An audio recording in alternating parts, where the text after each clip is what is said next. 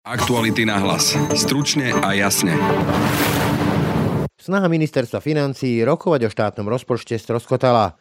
Pozvanku štátneho tajomníka opozičná SAS odmietla. Vysvetľuje poslanec Marian Vyskupič. Tak ako sme deklarovali na vláde schválený rozpočet a tak ako bol predložený do parlamentu, my podporiť nevieme. Ak sa vládnej koalícii nepodarí získať pre rozpočet dostatočnú poslaneckú podporu, krajine hrozí rozpočtové provizórium, varuje štátny tajomník rezortu financií Marcel Klimek. Provizórium by bola veľmi škaredá cesta pre Slovensko, lebo by znamenala žiadne energokompenzácie, významné obmedzenie až skoro žiadne investície a výrazné obmedzenie verejných služieb. Nad Slovenskom vysí hrozba rozpočtového provizória. Vláda síce rozpočet na budúci rok už schválila, ale v parlamente pre svoje predstavy o hospodárení štátu v budúcom roku dostatočnú poslaneckú podporu stále nemá.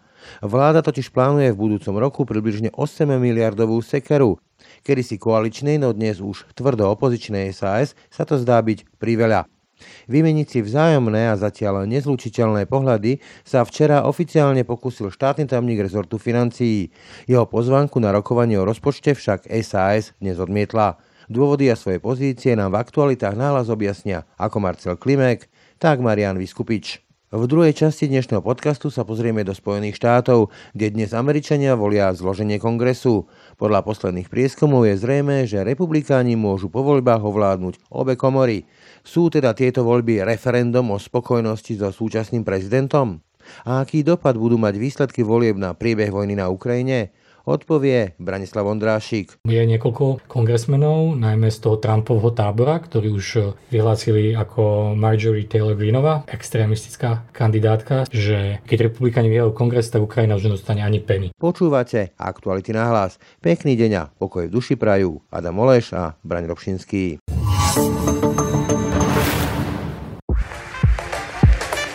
Chcete nové SUV ešte dnes? Príďte si poň do Fordu. Populárny model Ford Kuga, s ktorým zdoláte hory aj mesto, je pre vás dostupný i hneď, a to ako diesel, benzín aj hybrid. K tomu možnosť predlženej záruky a gratis servisu na 5 rokov alebo až do 120 tisíc kilometrov. Ak podnikáte, vozidlo si výhodne prenajmite a všetky starosti nechajte na nás. Pre viac informácií a okamžite dostupné vozidlá navštívte Ford SK.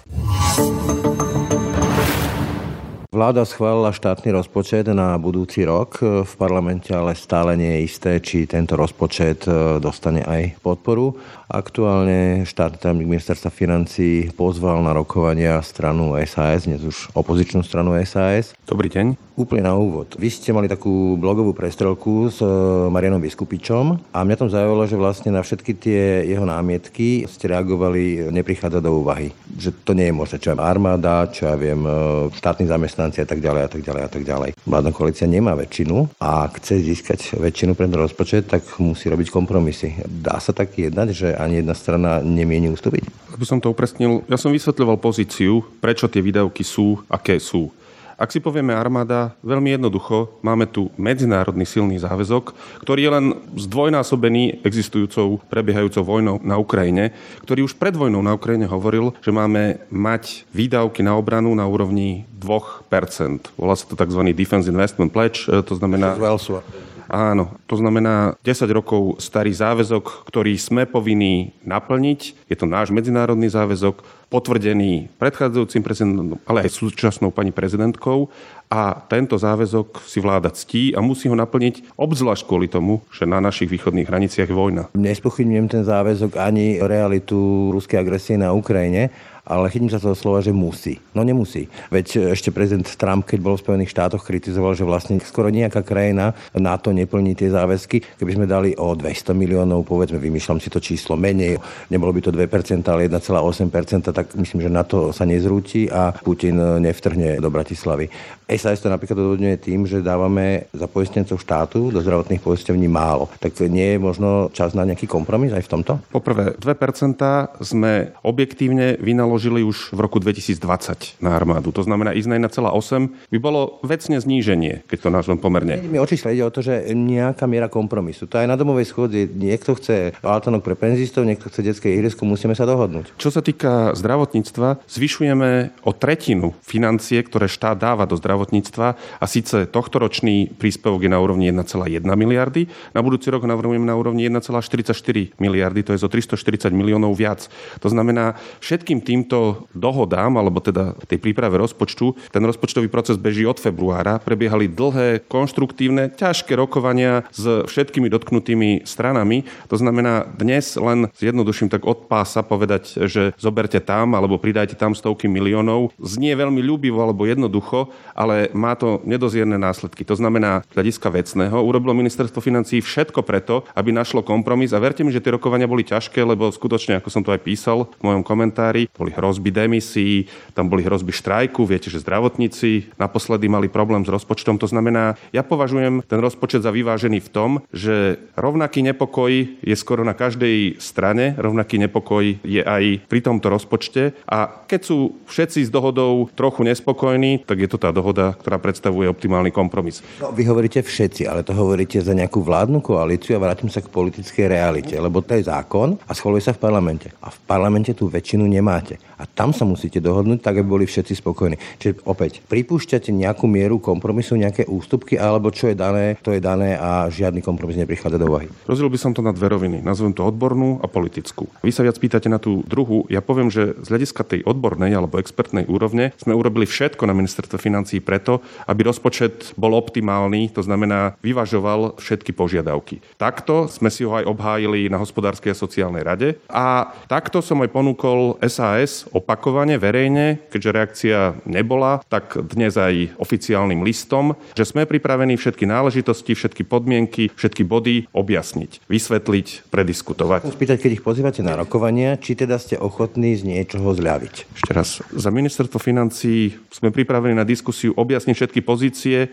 Ak ktokoľvek nájde nejakú, nazvem to, možnosť vylepšiť ten rozpočet, my budeme radi, sme pripravení k nemu diskutovať. Čo sa týka niečoho ako čisto politické rokovanie, tak tie nepatria na pôdu ministerstva financí. Tie. Povedzme, ja vám ponúkam treba takú možnosť, keď vám SAS povie, tak škrtnite z tej armády, alebo teraz ministerstva obrany nejakých 200 povedzme, miliónov, vymýšľam si to číslo teraz. Nestojí to za podporu rozpočtu? A ako som povedal, toto je odborná otázka. My sme ministerstvo financí, sme viazaní uznesením vlády, ktoré schválilo tento rozpočet tak, ako je. My sme pripravení ho do detailov rozobrať a vysvetliť. Ak vzniknú nejaké zaujímavé námety z diskusie s SAS, sme pripravení ich nadniesť prostredníctvom pána ministra na vládu, ale tam ako ministerstvo financí a ja ako štátny zamestnanec vo verejnej funkcii so svojimi úlohami končím. To znamená, potom je už čisto, nazvem to, politická diskusia. Z hľadiska povedzme našej zraniteľnosti, proexportnosti, teraz vidíme tú nestabilitu svetového vývoja. Nie je tá politika vlády a ministerstva financí príliš rozšafná? Môžeme si dovoliť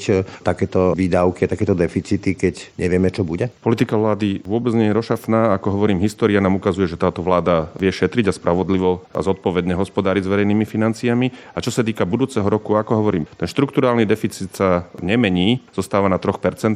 A čo sa týka jednorazových výdavkov, tie budú do maximálnej sumy 3,4 miliardy. Tam ešte nerátame možné zníženie o dohodu s Európskou komisiou, že realokujeme časť európskych zdrojov, čo by bolo v sume do 1,4 miliardy a zásadne by to menilo tú pozíciu. To znamená, tu nás práve práve, a myslím si, že aj RRZ, ale aj ratingovky alebo naši partneri vyzývajú k tomu, aby sme jednorazovými kompenzáciami adresovali a teda odpovedali na tie výzvy energokrízy, lebo inak sa to urobiť nedá. Vidíme, že Nemecko kompenzuje, alebo teda uvažuje kompenzovať niekde smerom 130 eurám pri elektrine a 70 eurám pri plyne. Musíme pôsobiť podobným smerom. Takže myslím si, že v tomto zmysle je tá politika zodpovedná, primeraná a to nakoniec nehovorím ja, ale hovoria to hovorím aj sociálni partneri, Konfederácia odborových zväzov zamestnancov, Asociácia zamestnávateľských zväzov a Združení zamestnávateľov. Vy ste ten rozpočet pripravovali tak, že je to aj štátny rozpočet na budúci rok a zároveň ako variantne akože provizórium. Keď si typnete, bude to rozpočet alebo je to provizórium? Považovali sme za nevyhnutné v rámci, nazvem to princípu transparentnosti, ukázať verejnosti, aj médiám, aj odbornej verejnosti, aj sociálnym partnerom, aké scenáre by hrozili v prípade provizória. Ja Robím za ministerstvo financí všetko, čo je v mojich možnostiach, aby som aj sociálny... Ako to vidíte? Chcete typovať? Nestávkujem, nehazardujem, nerobím žiadne pokusy v tomto zmysle. To znamená, urobím všetko preto, aby som mohol s čistým svedomím povedať, že urobili sme pre budúcnosť Slovenska, pre ktorú je potrebný rozpočet, všetko, čo bolo v mojich schopnostiach. Ako sa s tým vysporiada parlament, to je otázka na iných. Ja verím, že nakoniec ten pocit zodpovednosti zvíťazí a Slovensko bude mať dobrý rozpočet pre budúci rok. Ukazujete, že provizorium bolo katastrofa.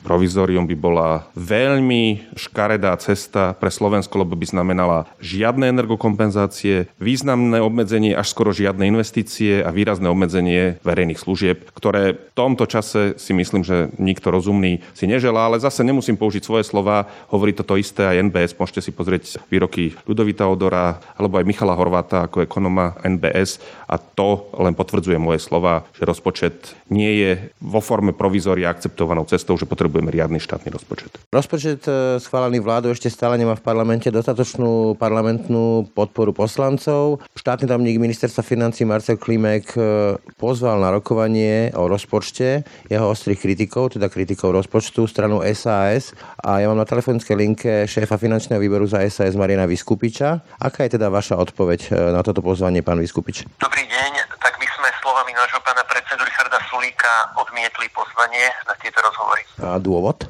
Dôvodov máme samozrejme viacero, ale z takých tých základných je rozpočet ako taký obsahuje fakt rekordný deficit, na čo sme teda upozorňovali dlhodobo. Ďalšia zásadná vec je, že rozpočet neobsahuje výdavkové limity. Asi si pamätáme všetci, že už v apríli sa prijal zákon, ktorý teda stanovuje výdavkové limity, ktorý jasne definoval, že majú byť súčasťou už budúcoročného rozpočtu. Dokonca sme ich ako, ako vláda dali do plánu obnovy a odolnosti, kde sa to stalo jedným z milníkov, ktorý vláda deklarovala, že je splnený a tieto výdavkové limity sa vôbec v rozpočte nenachádzajú.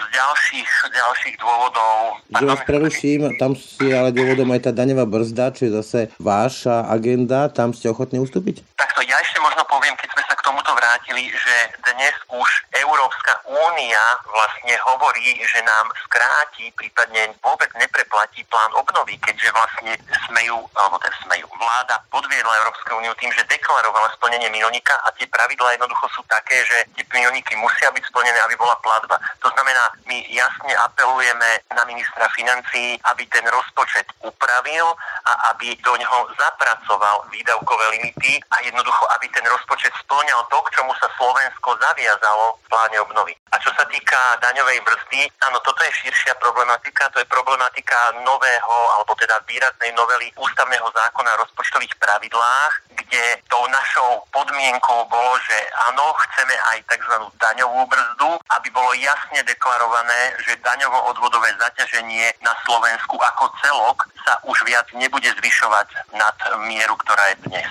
Čiže keď sa vrátim k tomu rozpočtu, cesta podpory SAS tomuto rozpočtu je zarúbená, alebo ešte vidíte nejaký priestor na dohody, kompromisy, rokovania? Z nášho pohľadu, tak ako sme deklarovali na vláde schválený rozpočet a tak ako bol predložený do parlamentu, my podporiť nevieme. Apelujeme na vládu, aby teda v prvom rade splnila podmienky, ku ktorým sa smerom k Európskej komisii zaviazala v pláne obnovy a samozrejme, ak by prišiel nejaká nová verzia rozpočtu, my sa samozrejme na to vieme pozrieť, ale v danom stave veci my nevieme takýto rozpočet podporiť. Toľko Marian Vyskupič z SAS. Ďakujem za rozhovor. Ďakujem dovidenia. Celý obsiahlejší rozhovor o štátnom rozpočte na budúci rok, ale aj o zdraví slovenských verejných financií so štátnym tajomníkom ministerstva financií Marcelom Klimekom vám prinesieme v jednom z najbližších rán na hlas.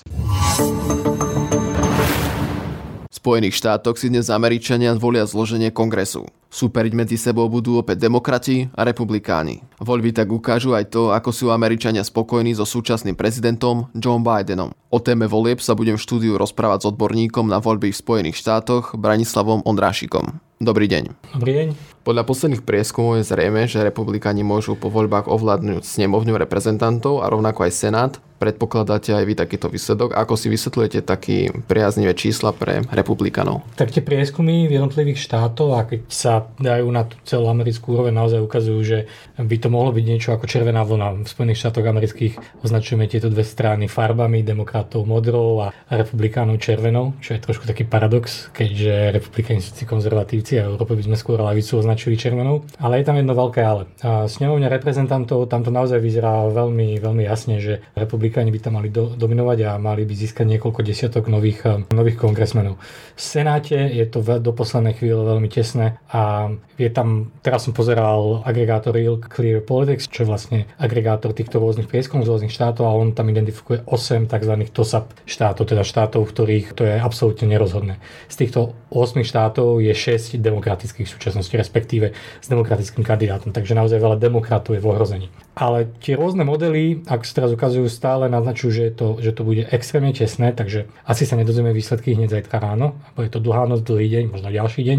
Ale zdá sa, že by, to, že by mohli mať republikáni tú väčšinu aj v Senáte. A to je asi trošku viacej pravdepodobné, ako že by si demokrati udržali aspoň ten Senát 50 ku 50, čiže viceprezidentka by mala ten rozhodujúci hlas a udržali by si Senát. Agregát, respektíve Nate Silver, štatistik, ktorý má stránku 538, dáva myslím nejakú 53% šancu šancu republikánom, že vyhrajú v tých senátnych voľbách a ďalší veľmi významný analytik americký Larry Sabato to odhaduje, že republikáni to vyhrajú o jedného senátora, čiže budú mať väčšinu jedného senátora 51 ku 49. Keďže je to také extrémne tesné, naozaj je to ako väčšine z kryštálovej gule v tejto chvíli. Stále sa môže stať, že demokrati prekvapia, i keď je to stále tesné, takže až také prekvapujúce, ani ich víťazstvo v senáte by nebolo. Tieto strany majú stabilných voličov a mm. dôležité je práve sa zamerať na tých nerozhodných. Ako sa to podarilo tým republikanom? Keď im možno aj tie prieskumy ukazujú, že mm. práve získavajú takýchto nerozhodných. Tak to treba povedať, že v Amerike sa veľa voličov volí skôr. Dneska si už veľa štátov, ktoré volili, kde už viac voličov volilo ako tých, ktorí zostávajú. Napríklad e, v štáte Georgia, ktorý je významný štát z toho, že tam tiež nie sú jasné výsledky volieb do Senátu. A tieto výsledky z tých, e, z tých voličov, ktoré nám volili, ukazujú, ako ste správne spomenuli, v Amerike sa voliči pri registrácii identifikujú, či sú demokrat, republikán alebo nezávislí. To ale neznamená, že samozrejme demokrat musí voliť republikán alebo registrovaný republikán musí voliť republikán, registrovaný demokrat demokrata. Je to skôr kvôli tým stranickým a primárkovým voľbám, že potom hlasujú za kandidátov jednotlivých stran. Ale niečo nám to naznačuje, že v tomto skorom hlasovaní demokrati majú výraznú väčšinu registrovaných už volilo 43, 43% z tohto čísla boli demokrati iba 34% e, republikáni. To je relatívne štandardný stav, republikáni skôr volia v, e, počas toho volebného dňa. Ale hovorí to aj o tom, že už 43 miliónov voličov odvolilo a v týchto voľbách hlasuje asi tak 120-130 miliónov voličov podľa toho, aká bude účasť a odhaduje sa, že bude veľmi, veľmi vysoká účasť. Preto tá mobilizácia je extrémne dôležitá, ako, respektíve ako presvedčiť tých nerozhodnutých voličov. Ale možno ani nie tých, že nerozhodnutých, ale vôbec voličov, aby sa ukázali vo, vo voľbách, keďže jednotlivé štáty senátnych voľbách a jednotlivé okrsky môžu mať veľmi tesné výsledky. Čiže naozaj sa bude, bude rátať e, každý jeden hlas. Napríklad dneska v Pensylvánii demokratický kandidát na senátora podal e, žalobu na súd, že chce, aby sa zrátali niektoré e, hlasy, ktoré prišli poštou, ktoré nemali na sebe dátum, vyžaduje to zákon, v skutočnosti to nemá žiaden vplyv na výsledky volieb, veď volebný listok je stále ten istý a tam ide iba o pár tisíc hlasov. Lenže v štáte ako Pensylvánia v tom bude rozhodovať každý hlas, aj tých pár tisíc hlasov môže byť rozhodujúcich. Ako ich dostať, tých, e, tých nerozhodnutých voličov, tak to je tiež v tom závere tej, tej kampane, ako tí jednotliví kandidáti vyzývajú skôr také témy, ktoré, pre, ktoré môžu vzbudzovať nejaké vášne a kde sa tie, kde sa tie jednotlivé strany najviac rozdeľujú. A v čom spočívala tá mobilizácia práve tento rok? Tak demokrat, demokrati sadili na to, na tú retoriku toho, že je ohrozená demokracia a tým, že republikáni majú veľmi veľa kandidátov z toho Trumpovho tábora, ktorí popierajú výsledky volieb, ktorí obvinujú z manipulácie kade koho a, všelijakých konšpirácií. A potom je tam tu rozhodnutie Najvyššieho súdu ohľadom potratov, tým chcú mobilizovať ženy, biele ženy, ktoré tradične viacej volili republikánov. Nezdá sa, že, mi, že by sa im to vyplatilo, pretože ako v každých voľbách a v každej krajine ekonomika je tá, ktorá zohráva tú najdôležitejšiu, najdôležitejšiu úlohu. Aj každý prieskum ukazuje, že ekonomika je to, ktoré bude rozhodovať tieto voľby a Američania sú veľmi nespokojní s tým, aký je stav ekonomiky. Ale keď chcú zbudzovať nejaké, nejakú mobilizáciu, alebo potrebujú nejakú tému, na ktorá naozaj vzbudí nejaký ten vzdor voličov, že naozaj musím ísť voliť. Takže ukáže sa, či toto bola pre nich tá pravá, pravá téma či na, na druhej strane republikáni vnímajú demokratov až za takú veľkú hrozbu a že sa, že sa ukážu oni. Všetko to bude o tej mobilizácii voličov a demokrati sú obvykle voliči z menšín, chudobnejší, čiže bude sa to robiť tak, že, sa, že, že, že budú mať nejak, nejaké autá, ktoré sa budú snažiť tých voličov dostať do volebných miestností. Lebo sa to není ako na Slovensku, že volebná miestnosť na každom rohu, oni môžu byť aj kilometre, dlhé kilometre vzdialené od vášho bydliska a dostať, sa a dostať ich teda k tým volebným úrnám a pomôcť im, aby mohli voliť. A čo môže za ten úpadok demokratov tých posledných volieb? Ja by som to úplne nenazval, že to je, že to je úpadok, pretože je to trošku také, také typické, že strana, ktorá vládne a prezident, ktorý vládne, dostane výprask e, v týchto tzv. počasových kongresových voľbách. Je to samozrejme aj preto, v tej prezidentskej kampane sa nasľubuje toľko vecí, ktoré nie je žiaden prezident schopný za dva, za dva, za dva roky splniť, hoci Joe Biden mal aj snemovňu reprezentantov, mal aj, aj senát, čiže mohol dostať viacej reforiem a ten stôl a aj, aj ich presadiť, ale presadil aj protiinflačný balíček napríklad, ale veľmi o tom v tej kampani nehovoril a, a že vlastne veľa tých ekonomických problémov není vlastných iba Amerike. Je to proste hrozí e, recesia v celom západe, vám to na Ukrajine a problém e, klimatické zmeny a problémy, ktoré sú skôr globálne a že Amerika ich nemôže riešiť sama, ale v každom prípade obyčajný volič to až tak veľmi necíti. Cíti to, čo si môže kúpiť, čo má v peňaženke, či má na nájom alebo na zaplatenie hypotéky, energie a tak ďalej. A o tom až tak veľmi nehovoril. Čiže to je asi, nepresvedčoval, že jeho plán, ktorý má pre Ameriku z hľadiska ekonomiky, je ten najsprávnejší. Zameral sa na tie, na tie iné témy. Takže aj toto mohlo byť niečo, čo mu, čo mu určite nepomohlo. Bidenovi, respektíve demokratickej strane ako také, ako, ako už vidíme, lebo trochu odignorovala tú hlavnú tému. Myslela si, že to bude o tých sociálnych témach, o, o demokracii, spoločenských témach, o, o potratoch a o tom to úplne,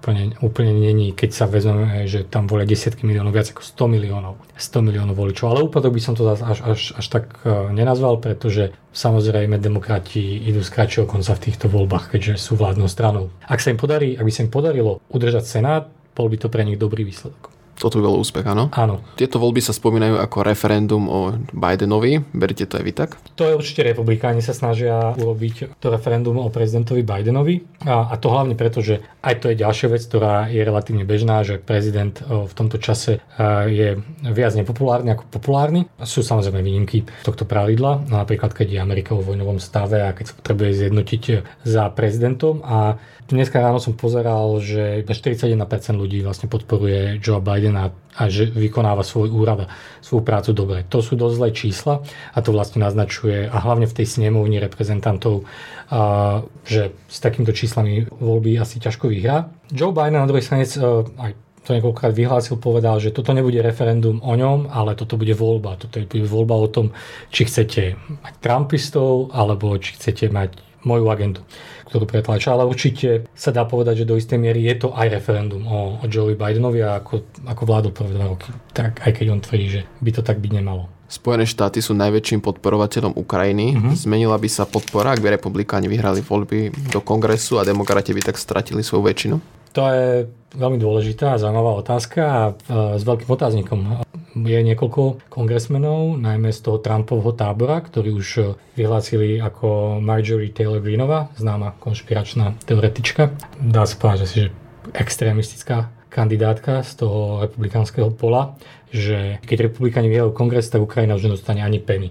Šéf eh, republikánov v kongrese McCarthy zase povedal, že nebudú vypisovať nejaké prázdne šeky a pre Ukrajincov. Eh, doteraz to bolo nejakých 60 miliard amerických dolárov pomoci Ukrajine, čiže samozrejme aj v Kieve sú, sú nervózni, či bude eh, pokračovať tá, tá podpora. Niektorí kongresmeni republikánsky a, a, a vedenie Senáte sa snažia ukludňovať, že tá podpora bude pokračovať, ale je to otáznik, či bude pokračovať v takej veľkej miere. Určite nejaká podpora bude pokračovať, ale je možné, že bude, bude menšia, nižšia, ale zase si nemyslím, že republikáni budú dostatočne odvážni na to, aby nejaké takéto balíky pomoci, ktoré by prišli od, od, od prezidenta Bidena, priamo blokovali. Ale je možné, že tá pomoc bude nižšia pre Ukrajincov finančná a vojenská. Podľa najnovších informácií to vyzerá tak, že Donald Trump oznámi budúci týždeň kandidatúru na prezidenta vo voľbách v roku 2024. Je návrat Donalda Trumpa ako prezidenta Spojených štátov už skutočne reálny, keďže vidíme aj ten náraz podpory? Ja si myslím, že to bolo úplne logické, e, že Donald Trump oznámi svoju opätovnú kandidatúru. E, myslím, že to naznačovalo okamžite, ako prehral voľby, teda voľby, ktoré on tvrdí, že neprehral, pretože boli zmanipulované. Je to vlastne taký Štefan Harabin americkej politiky, alebo naopak, Štefan Harabin je Trump slovenskej politiky. Čiže to bolo očakávané, dokonca včera bolo také, boli tak, také šumy v amerických médiách, že by to mohol oznámiť už včera, čo samozrejme republikáni nechceli, si, si, samozrejme celú pozornosť ťahol na seba, zase by všetci začali hovoriť o Trumpovi a iba presne to je to, čo by chcel Joe Biden, aby highlightovali všetky tie traumatické skúsenosti, ktoré mnohí Američania e, cítia z jeho, z jeho administratívy, tak to ešte neoznámil, ale už teda oznámil, že, že to oznámi na budúci týždeň, čiže na budúci týždeň 15. novembra konkrétne myslím a sa dozvieme, že teda oznámi nám, že, že bude znovu kandidovať. Ale bude mať aj oponenta v týchto primárkach, Ron DeSantis, guvernér Floridy. To je pre tieto voľby celkom zaujímavá záležitosť, pretože sú aj voľby na Floride a Donald Trump Rona DeSantisa po, no, podporil v týchto voľbách, samozrejme ako republikánskeho kandidáta, ale je to vlastne jeho primárkový super do no, boja o republikánsku nomináciu. V mnohých aspektoch Ron DeSantis je ešte viacej radikálny ako Donald Trump tá ich nevraživosť sa na tom campaign trail, na tej, tej kampani prejavila tak, že vlastne keď mal Donald Trump meeting na podporu floridských republikánskych kandidátov, tak nebol s Ronom DeSantisom. A Ron DeSantis bol desiatky, možno stovky kilometrov ďalej od neho mal svoj vlastný meeting. Čiže bude to zaujímavý súboj e, tých primáriek dvoch v celku extrémnych kandidátov pravicových republikánskych. Takže nakoniec Donald Trump ešte bude ten priaznivý? No, to by som si sa neodvážil tvrdiť. E, možno v prípade Donalda Trumpa nebolo, nebol ten problém ani jeho, e, jeho názory, respektíve boli, ale tá jeho nevypočítateľnosť a, a, a ten chaos, ktorý zasieval do všetkého, čo robil, bolo ešte, e, ešte horšie ako tie jeho samotné názory. Takže ťažko povedať, ktorý z nich dvoch pre mňa ako človek, ktorý má skôr liberálne názory, by to bol akože pre republikánov je to dosť teda na výber dvoch kandidátov z pekla. Ale čo uvidíme. Prečo sa uberajú touto cestou práve? Myslím si, že v prvom rade je to nejaký oportunizmus, že práve tam našli tú tému tej hrozby a toho vyvolávania strachu medzi voličmi z rôznych imaginárnych hrozieb, ako imigranti, ako liberáli, ako potraty a, a ďalšie záležitosti. To bol Branislav Ondrašik, ďakujem za rozhovor. Ďakujem. Z aktualit na hlas to už bolo na dnes úplne všetko. Pekný deň a pokoj v duši prajú Adam Oleš a Braň Robšinský. Všetky podcasty z pravodajského portálu Aktuality.sk nájdete na Spotify a v ďalších podcastových aplikáciách.